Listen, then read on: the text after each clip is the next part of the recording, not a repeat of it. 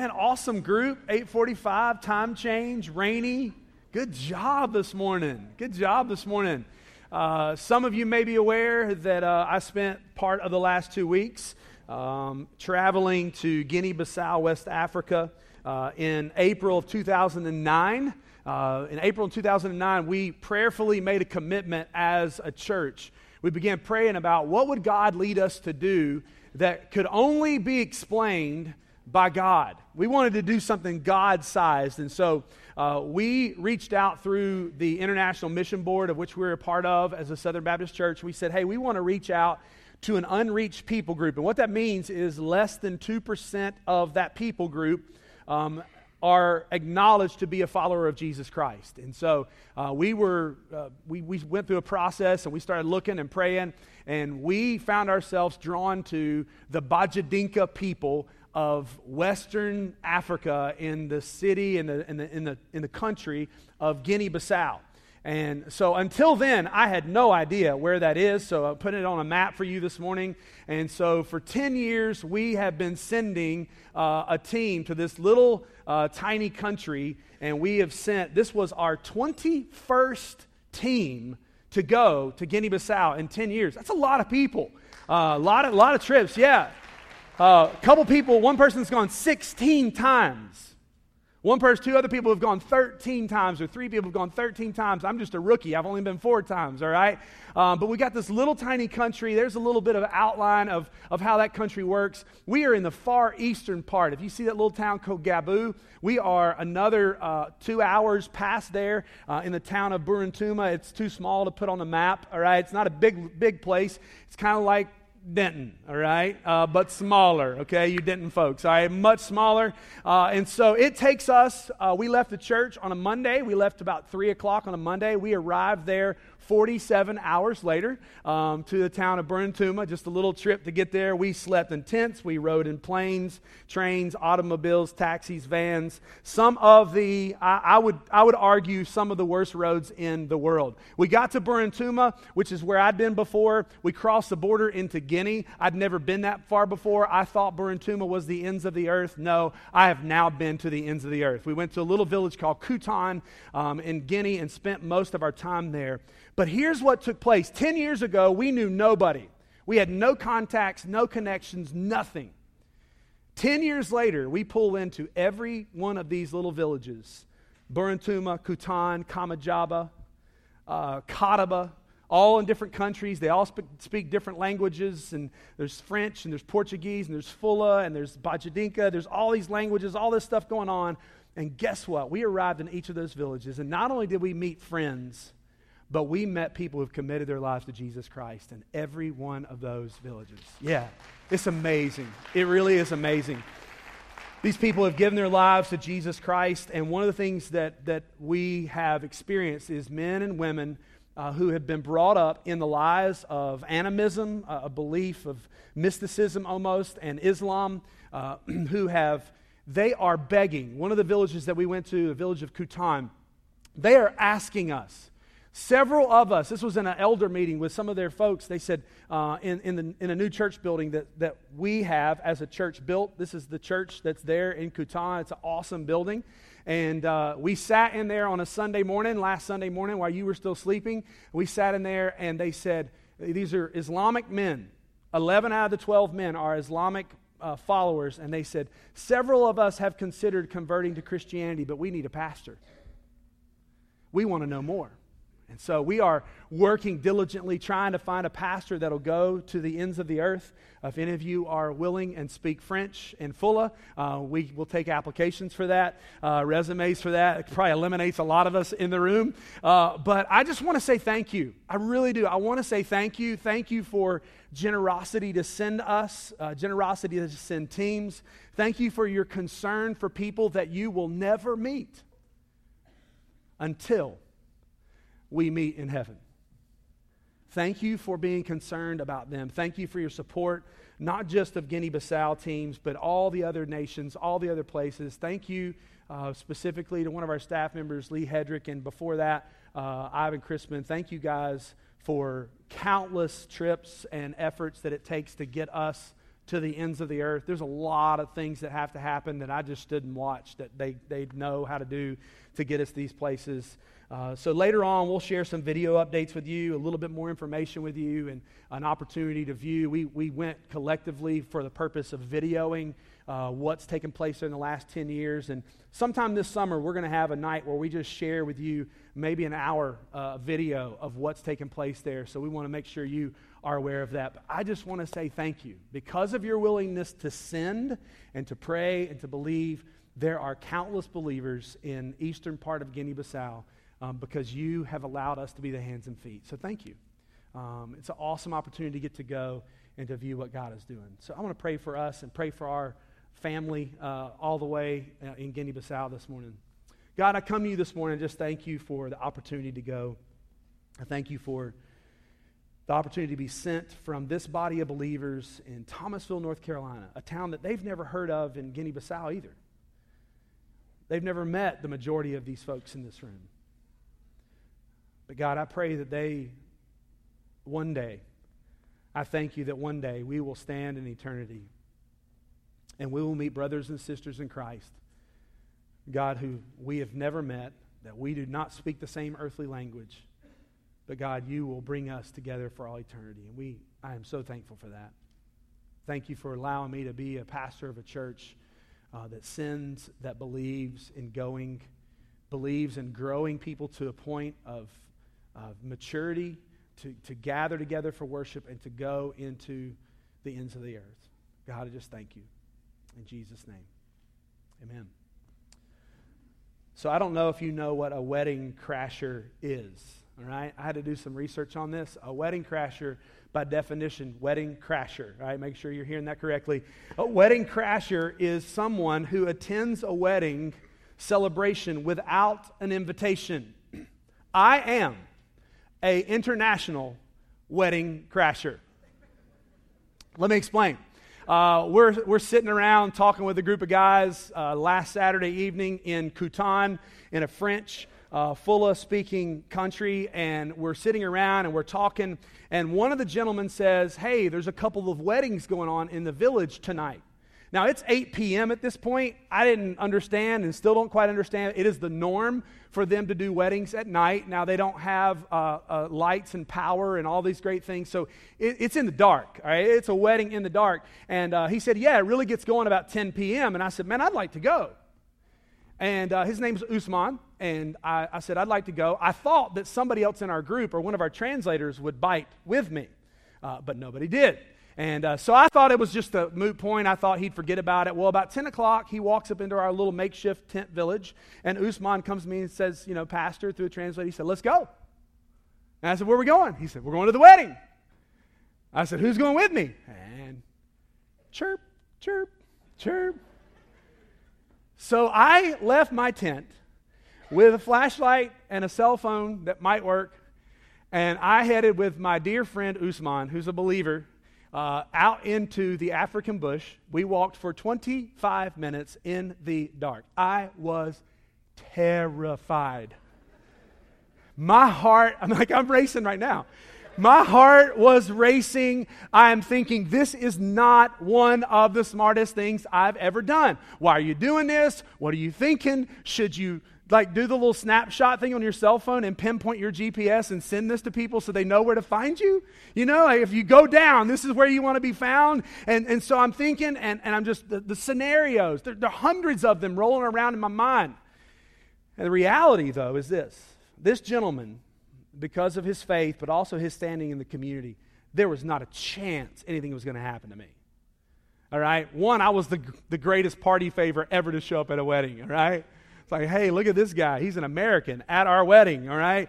And uh, so it's 11 p.m. We get to the wedding. It's really dark. There's no ambient light. There's 500 people. I'm not exaggerating. Outside at 11 p.m. And they're all laughing and they're all talking and they're all talking a different language. And I didn't have like an Acts 2 moment where all of a sudden everything started to make sense to me. And, and, and I'm thinking, what am I doing here? At one point, he sits me outside this hut and the, the bride comes running by, going into the house. I have no idea what that was about. And, and then he takes me into another hut and there's the, the bride and the groom's parents and their family and they're eating this meal and they're about to hand me a plate. And I didn't know what to do except I used the one word that I think I got right in French. I said, Usman, va. And he went, No. And I said, Usman, me, va, which means I am getting out of here, bro. And so I just walked out of the tent, all right? I walked out of the hut. It was terrifying. It was exhilarating. It was exciting. It was probably not the smartest thing for me to have ever done in my life. So, why do I share this crazy story with you from the middle of nowhere? Because at one point I am sitting there and I'm thinking, I, I, I need to leave. And I, I would have never left that point, and I would have never left that spot if I would have sat there for the rest of the night. And I, again, I was probably completely safe there, uh, you know, and nothing was going to happen to me. But there was part of me that said, You need to get up out of this place and go back to your tent. And so, about 11:15 or so, we, we made it back to our village, and, and I made the decision at that point to move, to get out. Several years ago, we began a journey as a church. Some of you may remember this called Move, where I challenge you to examine where you are spiritually and make a decision to move out of one place and into another. But in order for that to happen, it requires us, though terrifying, though exciting, though confronting, it, it allows us, and we, we've got to just self examine and go, what do I need to move away from? What do I, where am I currently sitting? Where am I finding myself that is terrifying, that is broken, that is hard, that I know I've got to get out of here? That I know I've got to leave this place, that I know I can't stay in this spiritual condition anymore, that I need to move. What could happen if, through God's movement and leading and the power of Jesus Christ, if everyone on this campus over the next four weeks makes some decisions, significant decisions, to say, I want to move from where I currently am in some specific lies and some specific struggles. I want to move out of those and into the truth that's taught to me in Scripture. I, I want to see what happens over the next four weeks if we as a group commit to move. So let's look at a couple things this morning. If you've got your Bibles, if you turn to Acts chapter 1, we're going to see what happens when a group of people move. The book of Acts is the history, it's the movement of the early church. At the beginning of Acts, we have a little glimpse of Jesus still with the believers. We'll see that in just a moment. But then he ascends into heaven, and the rest of the book of Acts is their history. What took place in the early church with this small group of believers that committed their lives to Jesus Christ? A couple things I want us to build this series on.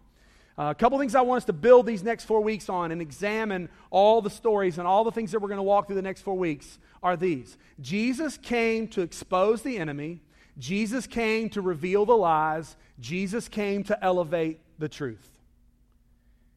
Over the next four weeks, if we can put this into our brain, memorize it, walk through it, Jesus came to expose the enemy, he came to reveal the lies, and he came to elevate the truth. And because of that, and through that, the early church made a huge difference. Because of that, the early church believed in the message of Jesus to the point that they impacted you, and you are sitting here today because they believed the truth. They believed that this radical teacher and his message was worth putting their entire lives, their entire commitments, putting everything they had in Jesus. Acts chapter 1, verse 7. Jesus says to them, He said to them, It is not for you to know times or seasons that the Father has fixed by His own authority. But you will receive power when the Holy Spirit has come upon you, and you will be my witnesses in Jerusalem and all Judea and Samaria and to the end of the earth. And when he had said these things, as they were looking on, he was lifted up, and a cloud took him out of their sight. There goes Jesus. But right before he left, he gave them a mission, did he not? He said, Take this message, take these truths, take what you've seen, take what you've experienced by the power of the Holy Spirit that's going to come upon you, and go to your neighborhood, to your state, to your country, to the ends of the earth. Jesus gives a specific promise with a specific empowerment. He says, When the Holy Spirit comes upon you, I want you to go.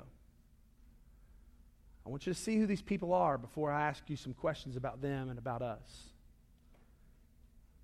So at this moment, Acts chapter 1, verse 7 through 9, Jesus has commissioned them, He has launched them, He has said, Your empowerment's coming. At this moment, they really had only two options for three years, many of them have walked with, had seen the miracles of Jesus, had seen what he was doing, had watched the miracles take place, had heard him confront the lies of the enemy, had seen him step into the, the, the debates with the Pharisees, and now Jesus is taken up. They had two options. One, guys, we can go back home, we can keep our mouths shut and pretend none of this ever happened. We can. We, we can, we can say we, we we had some great moments, we saw some incredible things, but in the end, that's a big step. To go and go and go and go. We, we could just tuck this away and pretend it never happened. Or the option that they chose.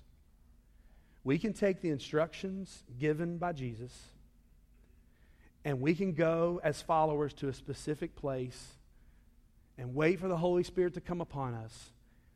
And when the Holy Spirit comes upon us, we can take and make a decision that could be life changing, could be career ending.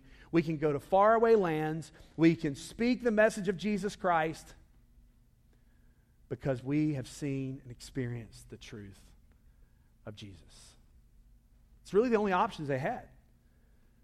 We can pretend this didn't happen and separate ourselves from the movement of Jesus, or we can go full on into the movement. They had a decision they make. They had a decision to make. Will they move away from Jesus and distance themselves from him? Or will they move towards the teachings of Jesus and towards the empowerment of the Holy Spirit? And will they allow themselves to be launched out into their world? You and I are faced with the same two decisions. You see, this commission, this calling of Acts chapter 1, verse 7 through 9, was not just for the early church, it's for all believers of all history. And we can shrink back and we say, well, you know, I, I've experienced a lot. It's been a good walk. It's been a good ride. I've seen some Jesus do some great things, but I'm really not the vocal type.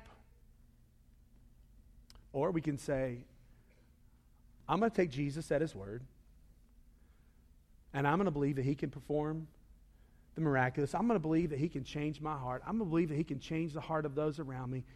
I believe that He can use me to do incredible things, and so I, I'm going to move closer to. I can move away from, or I can move closer to. There, there's no in between. Scripture records the early church and who they became to each other. It's a beautiful picture in Acts chapter 2. The Holy Spirit has come upon them They've begun preaching. Thousands of people are giving their lives to Christ by the day. Population there and where they currently are was increased because of some religious festivities going on. So they had a, a great crowd of people to speak to, to preach to. But in Acts chapter 2, verse 42 through 47, we read this about the early church. Man, I love hearing you turn your pages. It's awesome. I love hearing, I also love hearing you flip your pages on your Bible app. No, I can't hear that. Uh, they devoted themselves to the apostles' teaching and the fellowship, to the breaking of bread. This is the early church and the prayers. And all came upon every soul. And many wonders and signs were being done through the apostles. And all who believed were together and had all things in common. And they were selling their possessions and belongings and distributing the proceeds to all as any had need. And day by day, attending the temple together and breaking bread in their homes. They received their food with glad and generous hearts, praising God and having favor with all the people. And the Lord added to their number day by day those who are being saved. A group of people commissioned by Jesus, empowered by the Holy Spirit, gifted as individuals, as the body, have now gathered together, are pouring into each other, are sharing with each other, are loving each other. And what are they doing? Scripture says they're doing a couple things. They're listening to the teaching of the apostles, they're fellowshipping and spending time loving on each other, they're worshiping together, they're praying together, they're sharing together. And God moved. They committed to move away from and say, you know, I can't go back. We can't go back to where we were before Jesus ascended into heaven. We can't go back to before Jesus stepped into our lives. We've seen too much, we've experienced too much, and so they begin to live together and love on each other and care for each other and listen and grow spiritually. They begin to gather together, they begin to grow together, and they begin to go together. This is what happens when people move by the power of Jesus Christ. But here's what I want you to see. Here's what I don't see in these passages. Now, see, here's what you need to understand. In this group of people were some some specific people. One of them was a guy by the name of Peter. Some of you have heard of Peter. This guy stuck his foot in his mouth numerous times in front of Jesus. He told Jesus, Jesus says, Peter, before the day's end, you're going to deny me three times. Peter says, absolutely not. Not going to happen. By the end of the day, he does exactly that. He even lies in the face of several people about his relationship with Jesus Christ. What I don't hear in this moment, I don't hear Peter go, hey guys, I I would love to be a part of this movement. I would love to be a part of the story of Jesus and the future of this church, but I cannot be a part of it because I had a moment of doubt. I can't be a part of the future of the church because I was skeptical and I denied Jesus. It's not there. I don't hear a guy by the name of Thomas step up and say, Excuse me, uh, I, I, need to just share something with y'all. Before y'all get going here with this whole reach the world with the mission, I need to step out because I cannot go. Because when Jesus appeared to the disciples, which, of which I'm one, I, I doubted him and I asked him, Could I see the wounds? I didn't believe him. So surely I can't be used. I love the movement, but I can't be used. I don't hear a group of fishermen. Part of these disciples, part of this group were fishermen. And in this culture, they were considered uneducated, unlearned men. You don't hear them in Acts chapter 2 go, hey guys, there's a footnote at the bottom of page uh, 1187 in your Bible that says the fishermen raised their hands and says, we cannot go and be used by God because we don't have as much education as Peter. I, I'd love to be a part of this movement, but I cannot. We don't hear it. You don't hear the family of Jesus, who at one point his sibling, his family, doubted the validity of his authority. You don't hear them stepping up in this moment going, hey, guys, we can't be a part of this because we had some tough moments and we had some moments where we did not quite believe who Jesus said he was. We cannot be a part of this. You didn't hear it, it's not there. It says they met together, they fellowshiped together, they worshiped together, they grew together. They were empowered by the Holy Spirit, and they went. The community around the church, the community that's recorded in Acts chapter 2, history records outside of Scripture that at the same time this was happening inside of Scripture, the communities around which followers of Jesus committed their lives to Jesus and his teachings were being radically changed. They were being radically changed because they could no longer be silent. What I do read, what I do see, and what I do take heart in this passage is a group of people who radically were changed and experienced Jesus in a very real way. They watched him expose the enemy, they watched him confront the lies, and they watched him elevate the truth. They saw him at every turn, whether it was the Pharisees, whether it was the other religious groups, whether it was with them as the disciples. They committed to move, even with their past fears, even with their doubts, even with their struggles. But you know this when we're captivated by lies, we're ineffective in our calling. That's why I pointed out what we didn't see here. They, if they would have been captivated by their, law, their lies in the past and what had been a part of their lives, then they wouldn't have made any, any progress. They would have never stepped outside of this house and gone, man, let's tell people about Jesus. No, we can't. But when we stand in the truth, we're empowered to move. So, for the remainder of March, I want to ask you to consider doing something with me. we were flying back, I was trying to study and trying to read and trying to pray for you guys. And I want to ask you, I'm going to put a, couple phrases here on the screen, and I want to read through those and walk through those and talk through those for the next few minutes. I commit to move away from the lie that I, and I'll finish that in just a moment. I commit to move toward the truth that God's word promises, blank, by the power of Jesus Christ. Let me explain. I commit to move away from the lie that I cannot offer much to the body of Christ because I'm too old, I'm too used up, I'm too broken, I have too many blemishes, I have too many faults in my past. I cannot be used. I commit to move away from the lie that I cannot study God's word at the same level as my pastor or this superhero Christian that I know. I, I, I cannot be a student of God's word because I'm not where they are.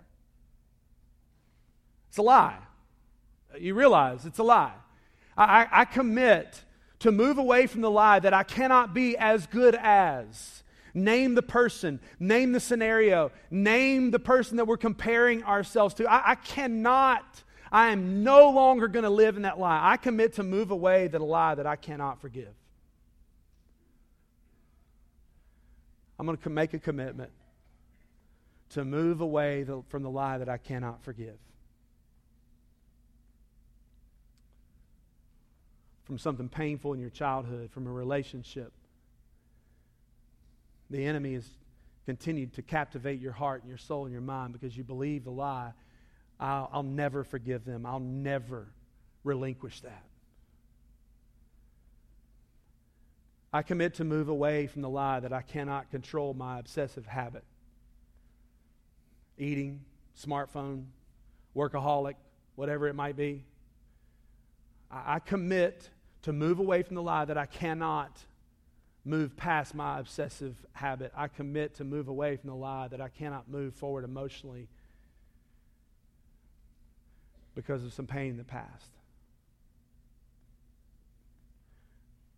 That's half, all right? It's a big half.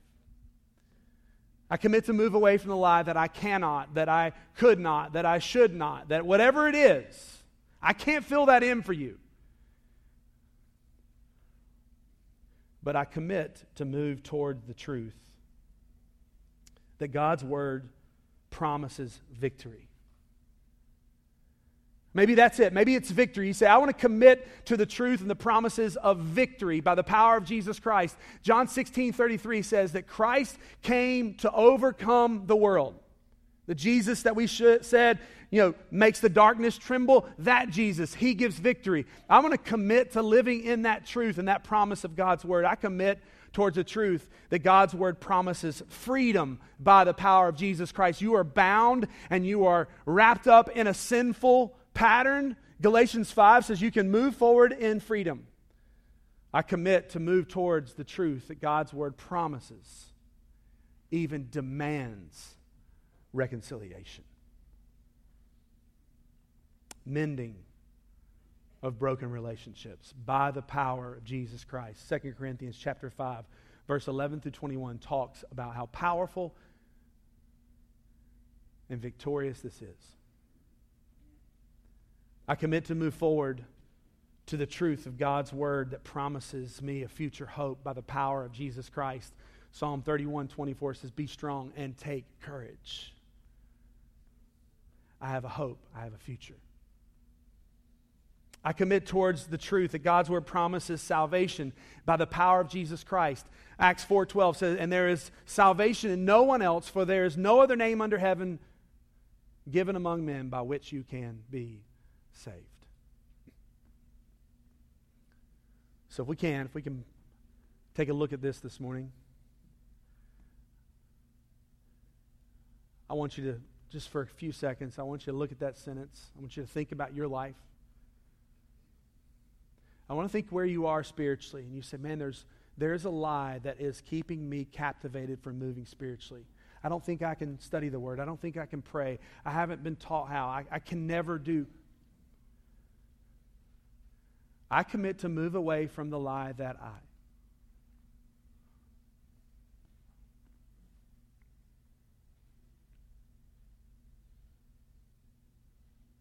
And I commit to move towards the truth that God's word promises hope, reconciliation, victory, freedom.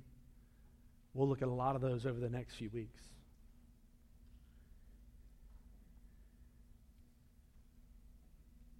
It's time for us to commit to move.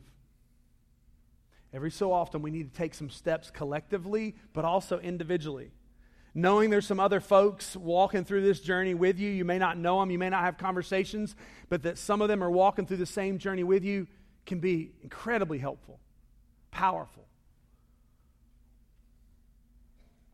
So, what lie are you choosing to believe? What lie has been guiding you? in your decisions? What lie has been keeping you from moving? You're sitting in darkness. You know you need to move. You know the enemy is lying to you. You know the power and the conviction. And it's time to move. I truly believe these next four weeks together can be some of the most powerful weeks in the life of our church. If we will commit together to say, I am going to move away from the lie and I'm going to move towards the truth. So, this morning, as we have our time of worship, I want to ask you just to commit that statement. In the worship guide this morning, it's in there for you. I'm going to give you some other instructions as we continue on the service this morning. You, you may want to come this morning alone by yourself and come up here and commit this to the Lord this month.